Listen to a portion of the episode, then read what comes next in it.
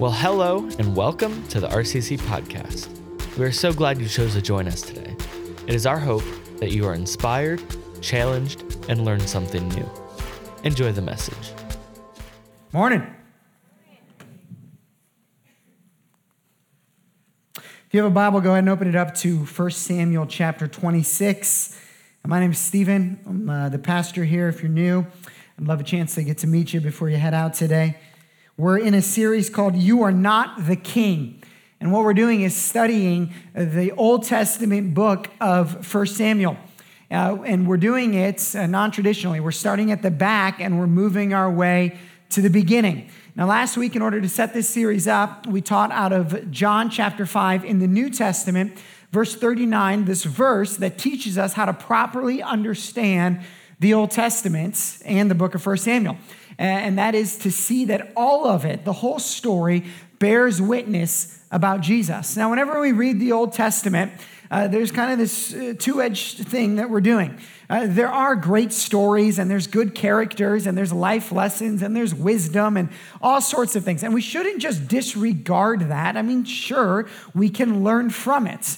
Uh, but most importantly, when we read the Old Testament, what we need to do is see how it points to Jesus and how it's really telling the story, God's redemption story throughout it all, pointing us to Jesus. And so uh, this morning, we're going to do the same as we continue on, uh, looking at the two primary characters. There's really three primary characters uh, in the book of 1 Samuel. There is uh, Samuel himself, who's a prophet uh, and a priest. Then there is uh, Saul, who's the first king of Israel. And then there's David, who's the second king of Israel, though he's not in the same line as Saul. And that's what we looked at last week uh, the tragic end to Saul's life and therefore his family's reign, and the, uh, the dawning of a new era uh, in David and the new kingly line. Now we're going to see a moment where David and Saul interact in a way where David spares Saul's life. Now, this is the second of two such stories in the scriptures. And the similarities are enough that some people said, well, maybe it's the same story told from a different way. Uh, but there's enough difference to realize that it is two different stories. The first story happens in Samuel chapter 24. And what's going on is David and his army uh, is camped out in this cave. They're hiding, they're on the run. See, Saul and David uh, were enemies. Saul uh, was jealous of David. We see that through the rest of the book. We'll get into that later. And his jealousy and his anger is driving him, uh, it's making him crazy on the inside. It's uh, dictating his decisions, it's affecting everyone around him. And the entire kingdom is being driven by Saul's jealousy. And so, in that first story, Saul is on the uh, lookout for David, and David and his army is uh, hidden in this cave, and Saul goes in to relieve himself in this cave. Call it coincidence, it's not. It was God's sovereignty that he goes into this cave, and David's in there, and he sees Saul. And he has this chance kill him or not, end him or not. And what David does is he takes his sword and he cuts off just a little bit, just a little bit of Saul's robe. Cuts it off. And then after the story ends, Saul um, reveals to David, or David reveals to Saul that he was in the cave and that he could have ended his life. And he shows him the little bit of the, the robe that he had cut off. And there is this uh, moment where Saul says, Ah, oh, David, Thank you. You've shown me mercy. I will, I will never attack you again. I'll never fight you again. I'll never strike you. Uh, we can be end. Uh, we can end all of this. It can be over. And now, two chapters later, the exact same thing is happening again. Now, when David cut off that little bit of the robe, it says that his heart was struck. It hit him to the core of who he was. Why? Because he saw just that little act just that little act as an act of vengeance, where he was taking it into his own hands. And just that little act hit him to the core. This morning, we're looking at what happens when mercy is shown. What our role in showing mercy is, where we get our motivation and our ability to show mercy. And we'll see it in this story. Story starts off like this. Then the Ziphites came to Saul at Gibeah, saying, Is not David hiding himself on the hill of Hachilah, which is on the east of Jeshimon? These guys are no friends of David. They're ratting him out. They're saying, Hey, Saul, he's over there. I know you swore that you weren't going to attack him anymore, but you have a chance, so go take it. Now, there's many perspectives that we could take uh, into this story. Uh, in one hand, you could look at Saul, who was the rightful king, gave David an opportunity to fight Goliath. David fights Goliath, and then Saul makes him a general, and David is successful, and people start singing his praises, and David climbs up higher than his mentor. Maybe you've seen this play out in work or business or whatever it might be. And from one perspective, Saul could look back and say, I made you. You wouldn't be where you are if it wasn't for me. And now you say that you're the rightful king, that you've been anointed to be king? No, you're trying to divide the nation, David.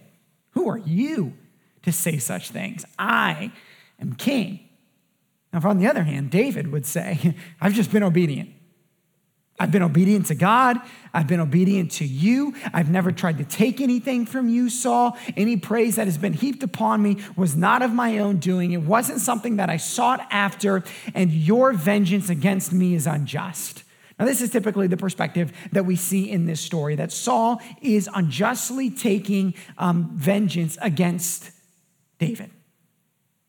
David is the victim here. Saul wants to destroy him and kill him, and it isn't right. Hmm? Saul's passion to kill David is not small. So Saul arose and went down to the wilderness of Ziph with 3,000 chosen men of Israel to seek David in the wilderness of Ziph. So Saul collects the 3,000 best chosen men of Israel and says, You 3,000, you're with me. We're going to go find this one man to kill. Now, there's another sermon in here about how one man's sin can affect a lot. And so they seek after David. Saul is obviously the aggressor here. And Saul encamps on the hill of Hachilah, which is beside the road on the east of Jeshimon. But David remained in the wilderness when he saw that Saul came after him into the wilderness. David sent out spies and learned that Saul had indeed come. Now, what would you do in this moment? Run hide. Saul and his 3,000 best warriors are now trying to take David out. Then David rose and came to the place where Saul had encamped, and David saw the place where Saul lay with Abner the son of Ner, the commander of his army. Saul was lying within the encampment while the army was encamped around him. David could see this because he was in an elevated position.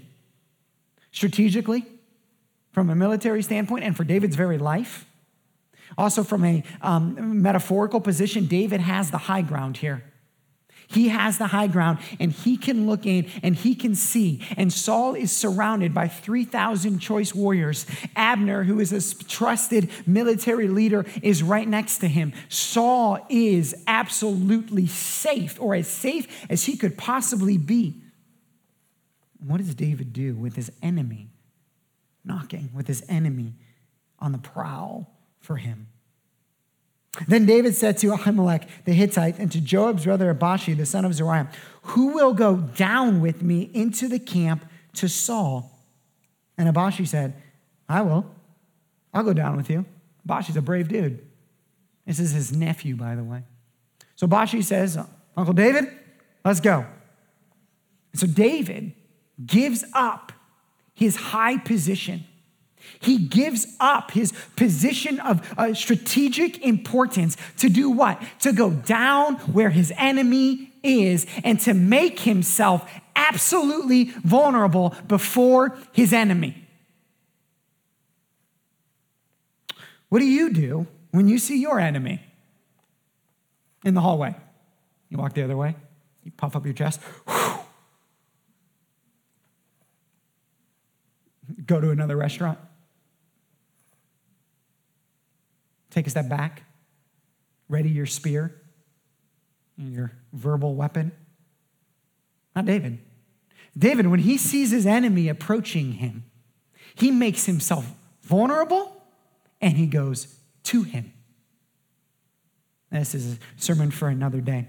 Um, but oh, so many of us have tension in our lives. And one of the lessons in this is um, whenever you have an opportunity, however it may be, to take a step towards reconciliation, as apart from away from it, do so. Will it make you vulnerable? Yes, it always will. But when you can, take the step towards as opposed to away. Now, David said to Ahimelech, okay, we already said that. So David and Abishai went to the army by night. I mean, these guys are military geniuses, all right? David has killed his tens of thousands, at least that's how the song goes. And there lay Saul sleeping within the encampment, thinking he's perfectly safe, with his spear stuck in the ground at his head. And Abner and the army lay around him. And so here go David and Abishai, his little nephew, they sneak in, and the enemy is right there, and David's got an opportunity. What would you do with this opportunity? You don't see the story correctly unless if you're looking at the lens through David and if you're seeing Saul as the person in life who's hurt you the most. It's the only way you're seeing this story correctly. Saul has cost David greatly. He's made him on the run. He's made him an outcast and a fugitive. He has upended David's life. Currently, he is holding on to something, the kingdom, that in some ways is rightfully David's. David's, from a perspective, has every right, and from a uh, many perspectives, would be justified in taking action against Saul in this moment. And we only see it correctly if we see Saul Saul as the person who's hurt us the most. You could have been married to him, you might have raised them, could have worked with them. And now you have a chance to make it all go away.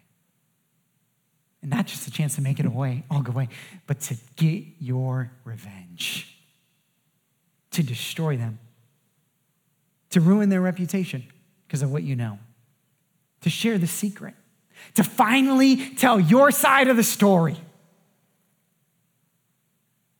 to ruin them, to destroy whatever it is they've been working on. Oh, what would you do? What would you do? There's two perspectives, two perspectives on what to do. The first is this. Then Abishai said to David, God has given your enemy into your hand this day. Oh, this verse would preach. I mean, we could preach this one. We could get people standing on their feet in excitement with this one.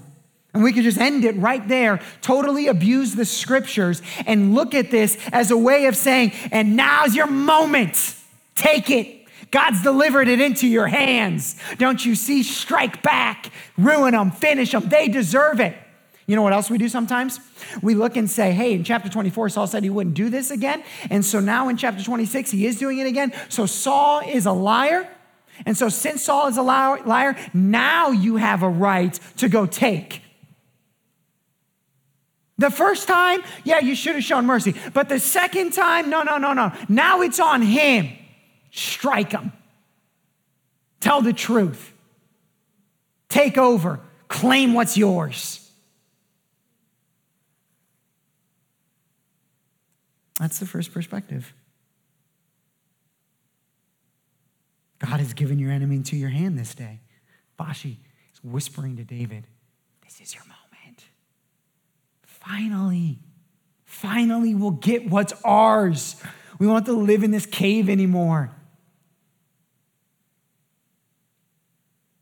Now, Saul's sleeping, so, you know, you can't see it from his perspective. But imagine um, if you could. He's in the wrong. He's seeking vengeance that is not righteous. He's lied. He's stolen. He's cheated. He's ruined David's life. Ruined it. And he's completely helpless. And the one person in the entire world that he would not want standing over him in this position is right there. Right there. What would you do? What would you do? I wonder if David went back and thought about how he felt when he had cut the robe. thought, man, that's how I felt when I just took a little bit of vengeance.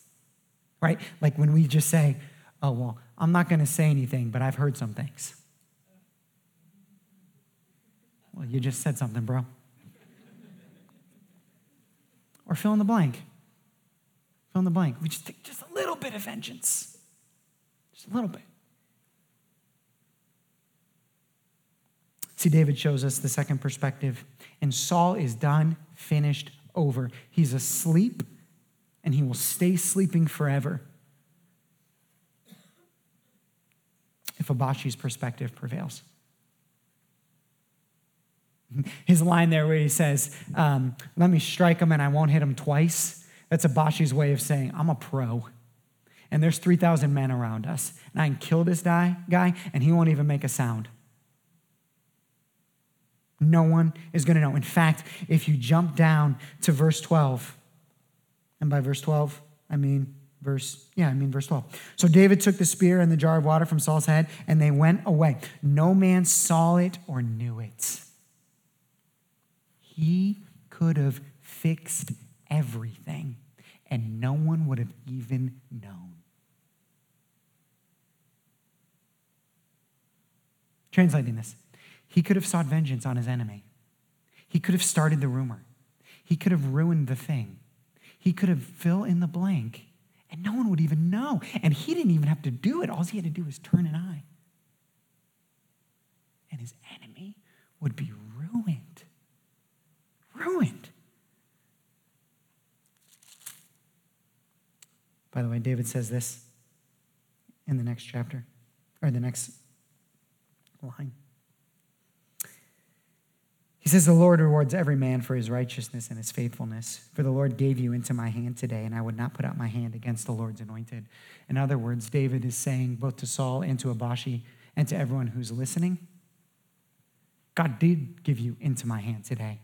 But he didn't give you into my hand today for me to ruin you. He gave you into my hand today so that I might show integrity. God might give you an opportunity to ruin your enemy, but He didn't give you that opportunity for your progress. He probably gave it to you for your sanctification.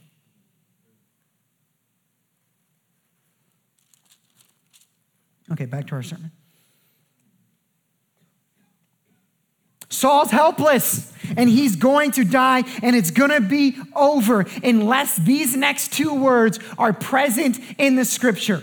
But David, David acts when Saul could not. But David, if David does not act here, Abishai, boom, over. But David said to Abishai, Do not destroy don't ruin their reputation. Don't end what they've been doing. Don't do it. Don't destroy him. For who can put out his hand against the Lord's anointed and be guiltless?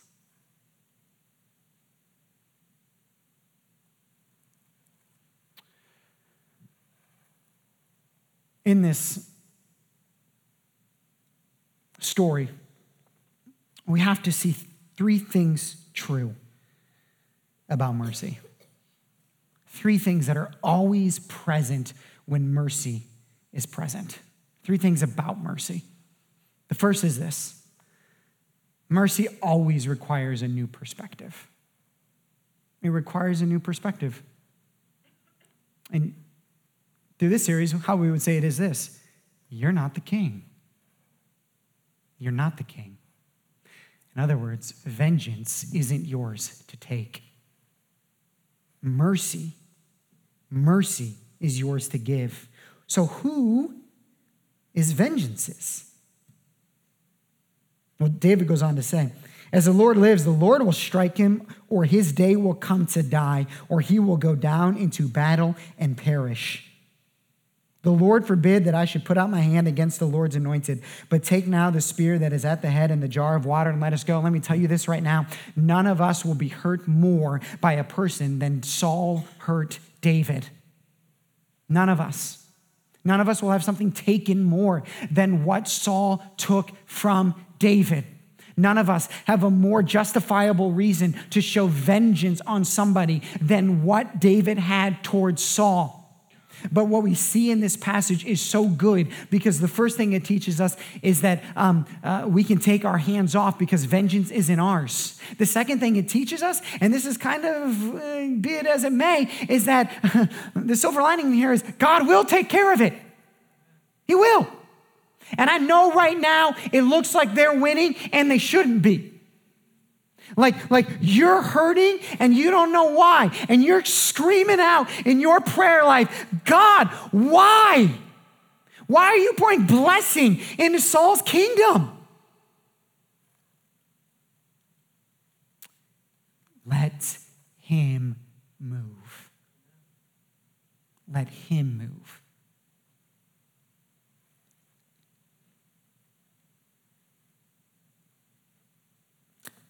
Requiring showing mercy requires a new perspective. Second thing is this about mercy. Not showing mercy has a cost. Not showing mercy has a cost.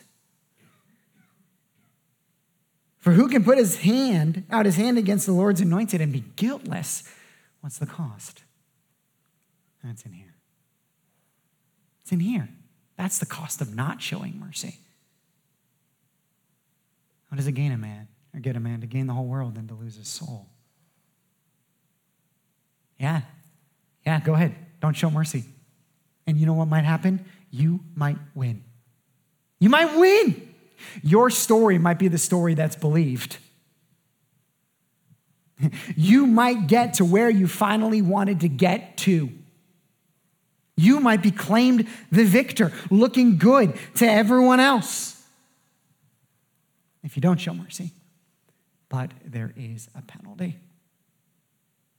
It means you'll be guilty, and that penalty it will take its toll eventually.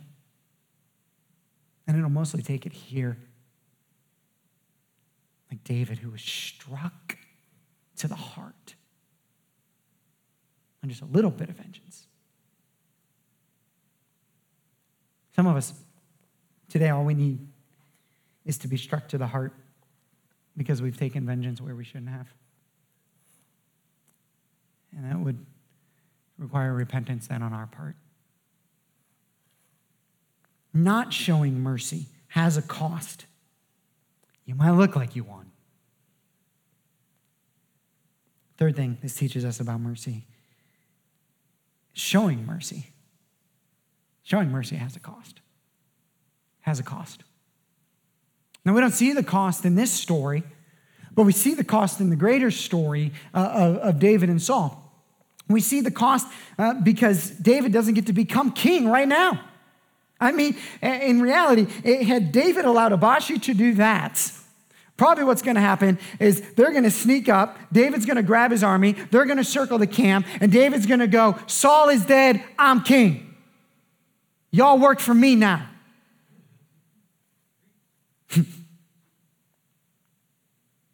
so it cost them. It cost them the kingdom right then and there, just like it might cost you. Or you might have to suffer through some more years of what you didn't want to suffer through. Because David doesn't become king, it's a little more ways here. And he uh, becomes even more of a fugitive after this. He gets kicked out of his nation. And in chapter 30 of this, because David didn't take vengeance right then and there, his kids and his wives are captured and are kidnapped. And it says that it cost him bitterness of soul. Oh, mercy has a cost. That bitterness of soul that David and his men faced they would have never faced. It wouldn't have happened unless David showed mercy. Showing mercy always, always has a cost. Always has a cost. And David does show mercy. He goes over to the other side and he stands far off on top of the hill with a great space between them. David called to the army and to Abner, the son of Ner, saying, Will you not answer, Abner? Then he goes on to make fun of Abner, basically telling him he's bad at his job. Then he goes on to say this This thing that you have done, Abner, not protecting your king, is not good. As the Lord lives, you deserve to die because you have not kept watch over your Lord, the Lord's anointed. And now see where the king's spear is and the jar of water that was at his head. This is the funny part of the story. He returns the spear, but he keeps the jar of water. I'm going to go ahead and hold on to the water bottle.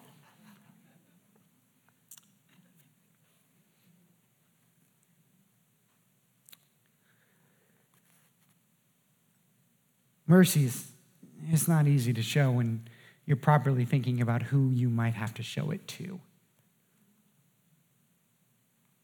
And there's easy mercy, someone who hasn't hurt you all that bad.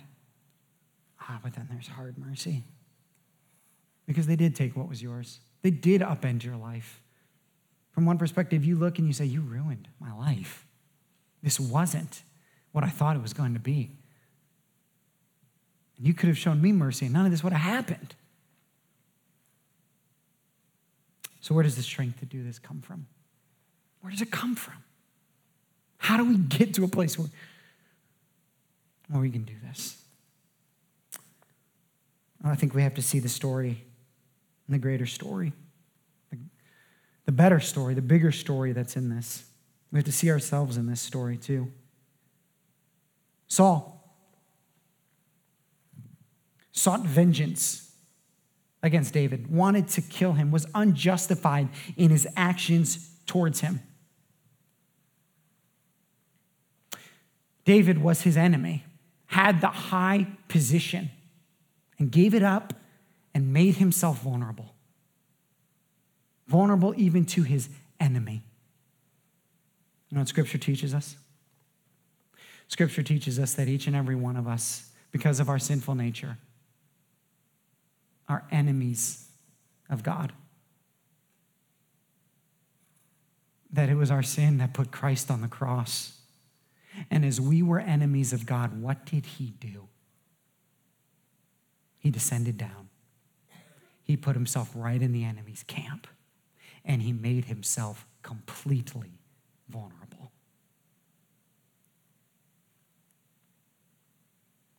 Ephesians chapter 2, verses 1 through 3 tells us of the very sad state of the human position. It's as sad as Saul's state completely vulnerable, completely helpless, ready to die in our sin. And we would have died as Saul would have died. And Saul would have died except what? But David.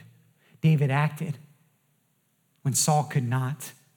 In Ephesians chapter 2, verse 4, after explaining the sinful, deathful state of humanity, the next two words are this But God being rich in mercy because of the great love with which he loved us, even when we were dead in our trespasses, has made us alive together with Christ. For it is by grace that you have been saved, and it is not, it is not of your own actions, it is the gift of God.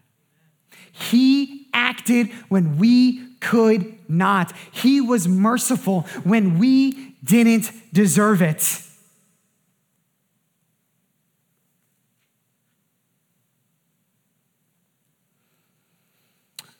Don't you see? Jesus is the greater David. Jesus is the greater David. There was a spear next to Saul, and that spear could have been used to kill the wrong one, the one who was in the wrong. Could have. Yet David shows up and says, No, do not destroy him. David intercedes on behalf of his enemy. In essence, David takes the spear from Saul so that it doesn't pierce him. And at you and I's lowest moments, when all of the, the rightful vengeance of God should have been placed on us due to our sin, Jesus steps in and takes the spear and says, Do not destroy them. This is mercy. This is mercy. How do you show this type of mercy to your enemy? You see that it's been shown to you. And you let it melt you. And if it does, it means next time, next time you have the chance to cut off the rope or to end them, instead of taking a step back, instead of slicing off the rope, you take a step in. Will it make you vulnerable? Yes. Will it hurt? Yes.